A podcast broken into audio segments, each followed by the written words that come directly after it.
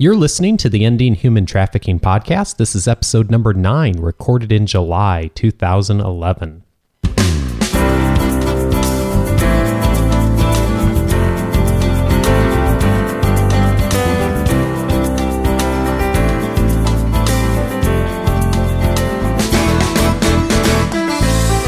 Welcome to the Ending Human Trafficking podcast. My name is Dave Stachowiak. And I'm Sandy Morgan. And this is the show where we empower you to study the issues, be a voice, and make a difference in ending human trafficking. Hello, Sandy. Welcome back for our ninth episode together. Hard to Wow. believe, huh? Yeah, it's great. I'm getting really into this. I love the opportunity to have a dialogue, and I love the responses that we're receiving from people. And um, I appreciate that. And I want to encourage people if you have a question, a comment, or a suggestion on the kinds of topics you'd like to hear more about, please email us at gcwj at vanguard.edu or call us at 714 556 3610, extension 2242.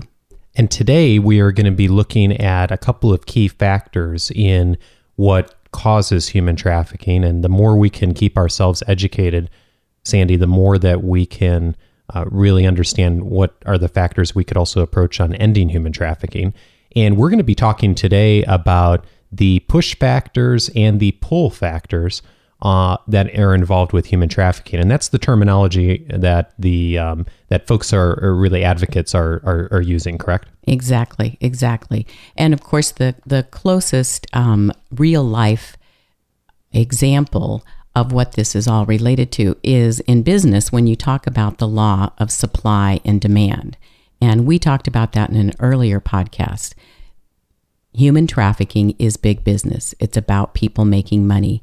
And so you have to begin to understand um, what makes someone, a person, a human being, part of a supply chain for a big business, something uh, that is considered a commodity that can be bought and sold. How do we begin to identify the patterns that result in a person being sold? And those those um, issues are things we want to address as push factors. So we're going to leave the trafficker to the side today. We're going to um, not focus on how to identify or rescue victims who are already being trafficked. But if we want to end human trafficking, we have to go further upstream to prevention models. And that means we need to understand how someone becomes so easily accessible to become part of a supply chain. What are the push factors for that? This is, uh, I think, for me, it's the language is always a little awkward, just because usually when we're talking about supply and demand and supply chains, we're talking about parts and raw materials and just in time supply chains and, and major corporations. And unfortunately, those same concepts are happening in human trafficking because it is such a profitable enterprise. And it really is an enterprise. That's what's driving a lot of the uh, the trafficking is the profit that's involved, Sandy. And so uh, it's it although it's odd that we're using this language to talk about human beings, we have to in order to really understand the full scope of this issue. And it, it comes right down to Econ 101 supply and demand. And so uh, I'm glad we're looking at this to really get a good feel for that. And you bring up a really good point because it's a dehumanizing activity. And that makes this issue a human rights activity. What we're doing is speaking up for the rights of others. And these are people who are created in the image of God. And one person has that stamp just like another person. And so there's no difference in the value between a child born on the west coast of Africa and a child born here in Southern California. And so, So- today we're going to be looking at the push factors, correct? And that's the that's the supply side of the demand supply equation and kind of the law of supply and demand, correct? Exactly. Okay. And in a victim centered model, one of the things we have to understand is who are the victims and how did they become victims. Before you even uh, go into that, Sandy, could you tell us more about just that terminology, victim centered model? I've heard you use that a few times, and I'm not sure I understand the, the, the definition of that. Is that different than other types of models that uh, people would look at? It's it's really a term that has um, developed out of law enforcement approaches to human trafficking. and here in. Orange County, using a victim centered model meant that law enforcement would approach a crime scene, for instance, a um, a brothel, an illegal brothel, with the idea that some of the people in that illegal activity vicinity were not criminals, but were in fact victims.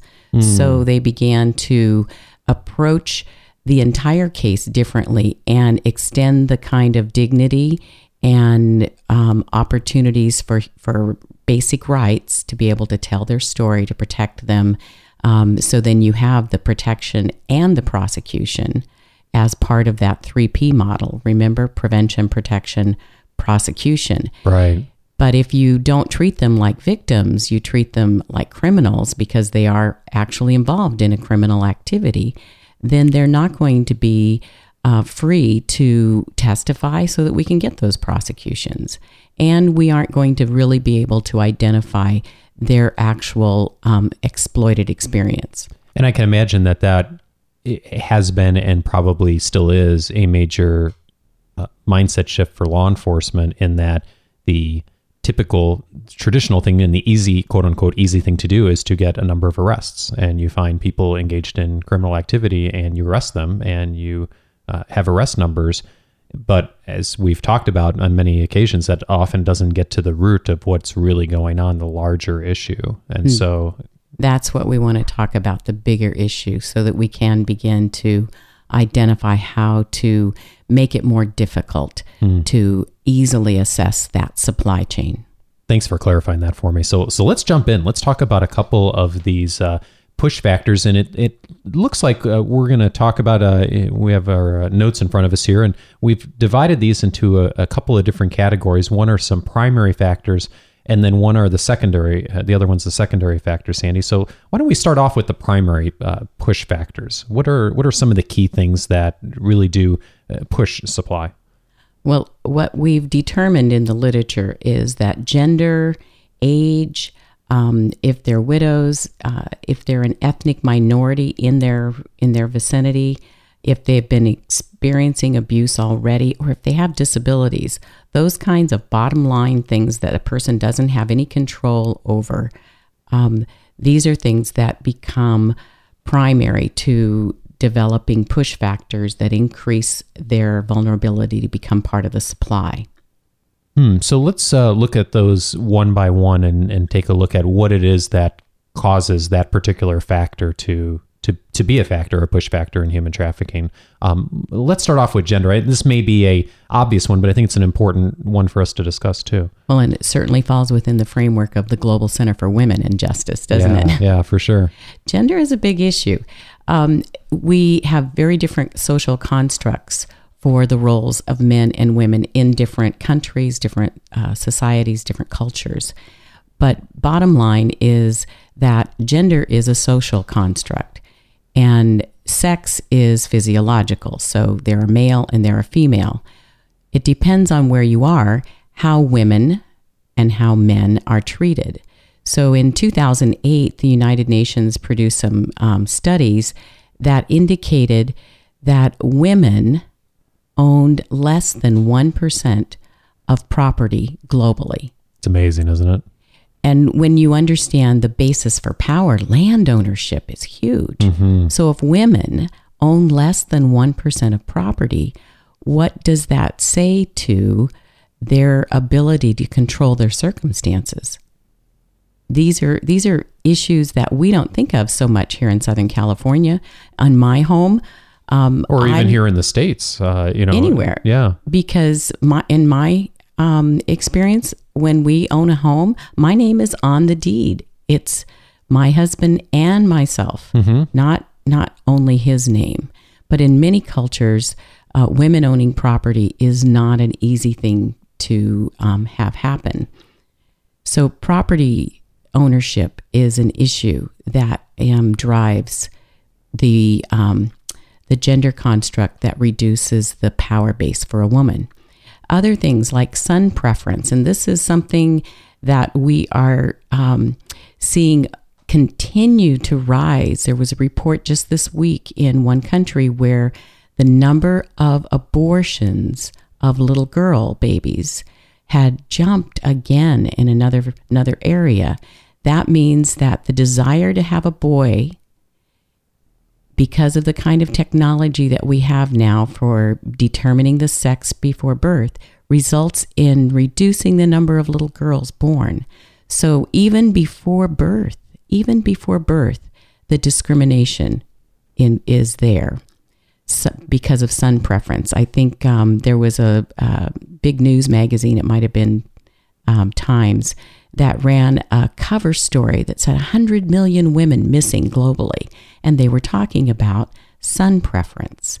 How does that impact human trafficking? Mm, I do I do remember that seeing that on a cover. I can't remember which one, but yeah, that's Well, even if the child is born, that son preference continues to be a decision-making process in the home so that in a in a place where there are reduced um, accessibility issues with education, with medication, with food, then the choices for who gets those limited resources are based on son preference. So, for example, you have a five year old um, boy and a seven year old girl. You have um, a sickness that's going through the village and they need to get antibiotics, and you have enough money for antibiotics for one child. Which child do you get the antibiotics for? For the child that, as a as an adult, will be more productive. So that will be the boy because he has more opportunities. And the little girl doesn't have the same opportunities. And those same decisions are made so that then, if you are in a situation where um, there's a debt, there's um, um, challenges where uh, your children are kind of your resources, parents make very difficult choices, not because they want to, but based on um, the patterns that have been established in those cultures and we are hoping to see changed. So that um, the little girl is the one who is forced into domestic servitude to pay a debt, not so, the little boy. So all of these things, I mean, just just around the gender and just those those types of issues can lead to human trafficking, labor In, trafficking, sex trafficking. And increased vulnerability to becoming part of the supply chain because you're more easily assess, accessed than um, than the boy, be, just because of your gender. Uh, and and in the same um, scope of gender is if you're a widow, that increases your chances of your risk for being trafficked. Mm. And in fact? Um, because again, when your husband dies, the property stays in his family. It's in a patriarchal line, and uh, you have you have no resources. And so, how do you support yourself? And in some studies, the number of um, women who are are pulled into commercial sex are is directly related to the fact that they are widows. And in fact, um, one study in the war area around Iraq showed that many of the, and, and in fact, 60% was the, um, the, the statistic that they determined 60% of the, the refugees that ended up in brothels being um, sold for commercial sex were widows, and they had no um, options outside um, for survival, and they were wow. coming as refugees from war torn areas. Hmm. How does age play a factor? Age is a factor because the younger, and we talked about brain physiology, these kids um, don't have the same resources to protect themselves, but they also don't have the ability to make good decisions and to take risk factors into their decision making process. Consequently, um, when someone offers them a way out of horrific circumstances, they're very easy to entice. And when you talk to traffickers, to, to pimps for commercial sexual exploitation, um, businesses, uh, you will begin to deter- to understand that the supply is so um, easy to access that they often are not uh, resorting to violence and kidnapping because it's much easier to recruit a willing victim who doesn't understand what they're agreeing to do when they think they're going to a job. So age becomes a risk factor partly because of the developmental stage, so that their understanding to protect themselves is not as high. Age is also an issue when it comes to um, their their resources. They can't get a real job. They don't have a place to live. Um, homeless youth is an issue globally.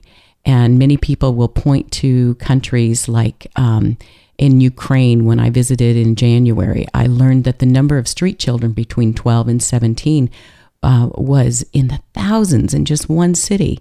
Hmm. But I came back to California only to find out in February that in California we have 200,000 homeless 12 to 17 year olds on any given week. It's incredible.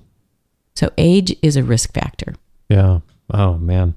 It, and a and a tough one to get our minds around because unfortunately children are so often victims of this not of because of circumstance not because of you know they're doing or anything so it's it's um and I think I think we've also mentioned it because it's it's related the issue of abuse that has already been experienced and either by children and even by um, adults when they're living in an ab- abusive environment that totally increases their vulnerability to being recruited because this is a way out of yeah. what uh, is already a hellish life.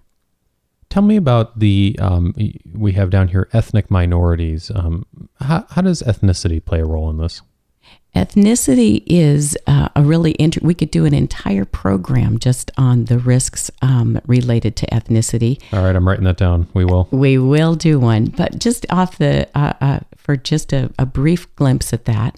Um, one of the things that we've identified is that many of the recruiters that bring um, victims to destination countries, especially Western, more economically um, affluent countries, are from the same ethnicity, and they're um, they're usually in a place where that group is not the empowered group, doesn't have the same access to resources, to wealth, and so consequently, um, they are already in a struggle for some kind of equitable place in their culture. Mm. And so escaping and going to a place where there are more opportunities in the West, it's that dream, um, is very, very attractive to them.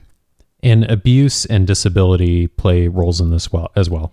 We um, and this is one thing that breaks my heart. Um, victims who have physical and mental disabilities are very easy to manipulate. Um, a deaf child, um, um, a child with um, some kind of mental disability these they are not they can't easily figure out who to tell what's happening. They may not even have any opportunity to tell anybody. And so people with disabilities are particularly egregious um, um, cases and definitely something we need to be addressing a lot more in our own country and globally. And you mentioned also abuse. What is um, when we think about uh, abuse? How does that play a role in trafficking? When um, we talk about abuse, there are different stages and kinds of abuse, but particularly a child who's growing up in a home where sexual abuse is uh, a problem, they're going to be looking for a way out of that. They want their own control. And we, um, but we've also seen women who are trying to escape um, a family violence situation, intimate partner violence, and they want to find a place where it's safe and where people um, will take care of them. And because many of those abuse paradigms are in situations where there is a lot of control and the finances are controlled, the resources are controlled, that person escapes that abusive um, situation with nothing, no resources, and consequently, survival becomes their um, their first uh, basis of making choices. So when someone offers them a place to stay, offers them um, some way to make their way forward, they're very vulnerable. It's it's it's unfortunately very easy to see how all of these can be factors, and of course, for some people, many, if not all of these things, come into practice and, and come into play as far as how they would end up in in, in, in human trafficking. And that's why the second level is so important because the second level isn't just um, some more problems, but these are actually somehow linked to how we can move people from being more vulnerable to being less um, vulnerable. Mm. So and so think, these are these secondary factors would be things that would keep them from being as vulnerable or? Well when we address these are these are like the oh, symptoms. it's kind of uh, you know remember i'm a nurse. So if you have if you have a disease I'm going to be able to see what your problem is based mm-hmm. on your symptoms. Mm-hmm. So the secondary things are really symptoms and they're things that we can be used to be able to identify those those root problems. I see. And begin to figure out ways to address those root problems. So we can do more about the secondary factors than we can about the primary factors as far as how we would ser- serve someone. Well, we need to we need to keep those things in mind as we develop plans for um, sustainable approaches to mm. ending the causes of those root push factor, okay. factors. Well, let's take a look at the secondary factors then and uh, see what what comes into play here. Well, we're going to look at poverty, education, employment, and um, documentation. Okay. Poverty is a given. If someone has no resources and someone offers them money, um, they're going to be much more uh, at risk if there's nothing in their pocket to buy bread, to buy, um, to pay for their electricity so that they can have heat or in today's weather right now, air conditioning yeah. to survive. So, how do we address those poverty issues? And that is really related to um, the next two things education and employment. People who have not had the opportunity, the, the, um, the I can't find exactly the right word, but education empowers people. It gives them tools and resources that are for self reliance. And with education, uh, someone can figure out how to start their own business. They mm-hmm. learn business practices, and we've seen incredible opportunities for women in development as um, starting their own business, entrepreneurs has become a big, big way of addressing the poverty issues that make women more vulnerable to being exploited. Education is going to help us reduce the poverty level.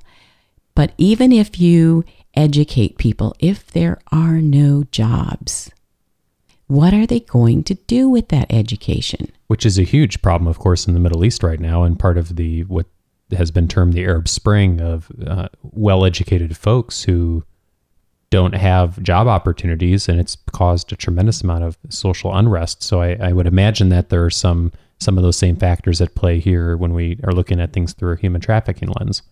And when we look at how we're going to address those employment um, options, we are looking for real business models we're looking for sustainable business models that will build the economy in that community and consequently reduce risk for everyone, mm-hmm. not just girls, but also boys, young women, and men. And the education and employment, I'm sure, just like you know, here in the states where we live, it goes hand in hand. The more education you have, the more employable you are, and vice versa. So it's uh, it's amazing how much these all link together to exactly. be to be factors and, and risk factors really. And if there are no jobs, if there are no jobs in your community, then you're going to be reading the newspaper every day looking for a job in a nearby city. And then when you think about moving to a nearby city, then it's not that hard to think about moving to a different state or a different country because you need a job. A job is how we survive. Mm. And when you take that risk to move, then you factor in this last issue with secondary problems, and that's the issue of documentation, identity papers. To get that job, people will um, often use uh, tactics that are illegal, and smugglers. Um, it, that's a that's a crime. But people who provide documents to bring someone across the border illegally to exploit them, that's not smuggling. That's trafficking, and has a much higher penalty. It's a human rights violation, not an immigration issue. And that's an, another issue. I'd like to invite an attorney to come in and uh, interview with us on on how that all works. Yeah. But the bottom line is the supply chain for human trafficking is full of people who had no options, but they had a dream. And that dream for a better life, to find options, to find a job, to be able to support their families, that dream is what placed them in the place of risk where they were so easy to recruit and fill the supply need for a business person who was selling human beings for their own profit to meet the demand of whatever their business happens to be, whether it's labor or sex trafficking. Either way, it's the exploitation of humans and the dehumanizing of an individual. So, bottom line, it really comes down to, and again, it's it's hard to look at it through this lens, Sandy. But bottom line, it really becomes an economic decision in a lot of ways. Exactly, exactly. For, and, for the for the trafficker and for those who are trafficked. You know, we have. Uh, I remember teaching my kids how to make a decision make a column of pluses and minuses. What yeah. are the pros and the cons? And so if I'm I'm a um, a 14 year old girl with families that my family needs things. There are no jobs here, and someone offers me a job to wash dishes in a restaurant in California. Um, and I put down pluses and the minuses. Well, the plus is there's a job in California. The minus is, well, there aren't any minuses because I have no job here. Mm-hmm. I have no education. I have no opportunities. So this seems like a good idea. And just telling people don't do it is not enough. We have to begin to address those root push factors so that that won't happen.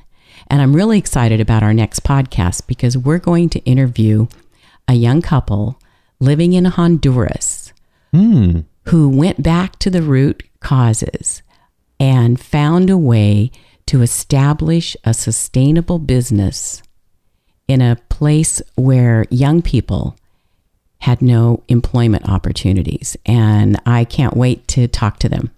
And and I'm excited to talk to them too to learn what what more we can know about that that side of the equation because I think probably we hear less about the push factors than we do the pull factors um, in just the media and things that are uh, we're hearing popular media right now. So I'm I'm looking forward to hearing their perspective as well too.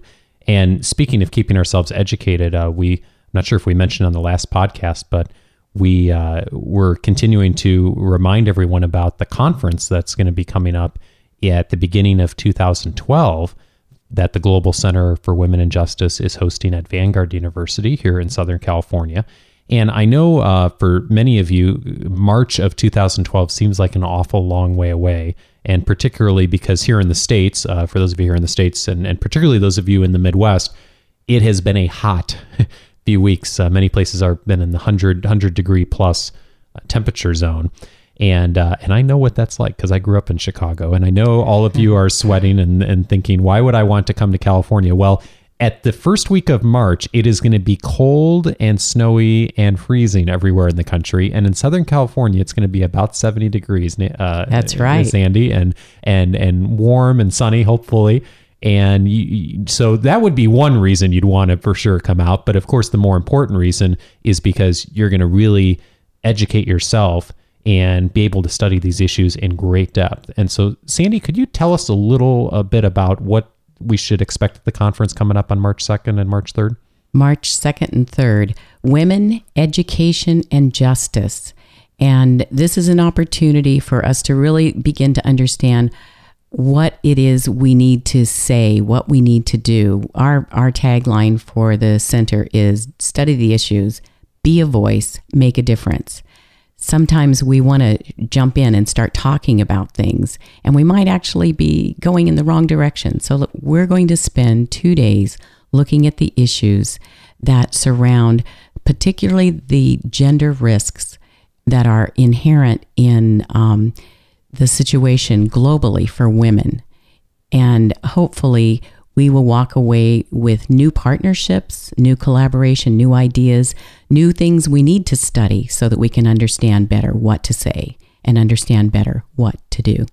And not only that, but a great network of people who also care deeply about these issues and uh, can form great partnerships to really assist all of us in helping be advocates against human trafficking. And so we're going to build some great relationships in March, Sandy. So we hope that you'll plan to join us as well. And as Sandy mentioned, we're going to be having some special guests for our next episode coming up here in two weeks. And so we're excited to have them. And uh, Sandy, thanks again for your time and your expertise. We're so glad to have you. You're a real treasure for Vanguard. Thank you. And I, if you're looking for information on any of the things we've talked about, please go to gcwj.vanguard.edu. Or you can email us, gcwj at vanguard.edu. And we will see you next time. Thanks, Andy. Bye.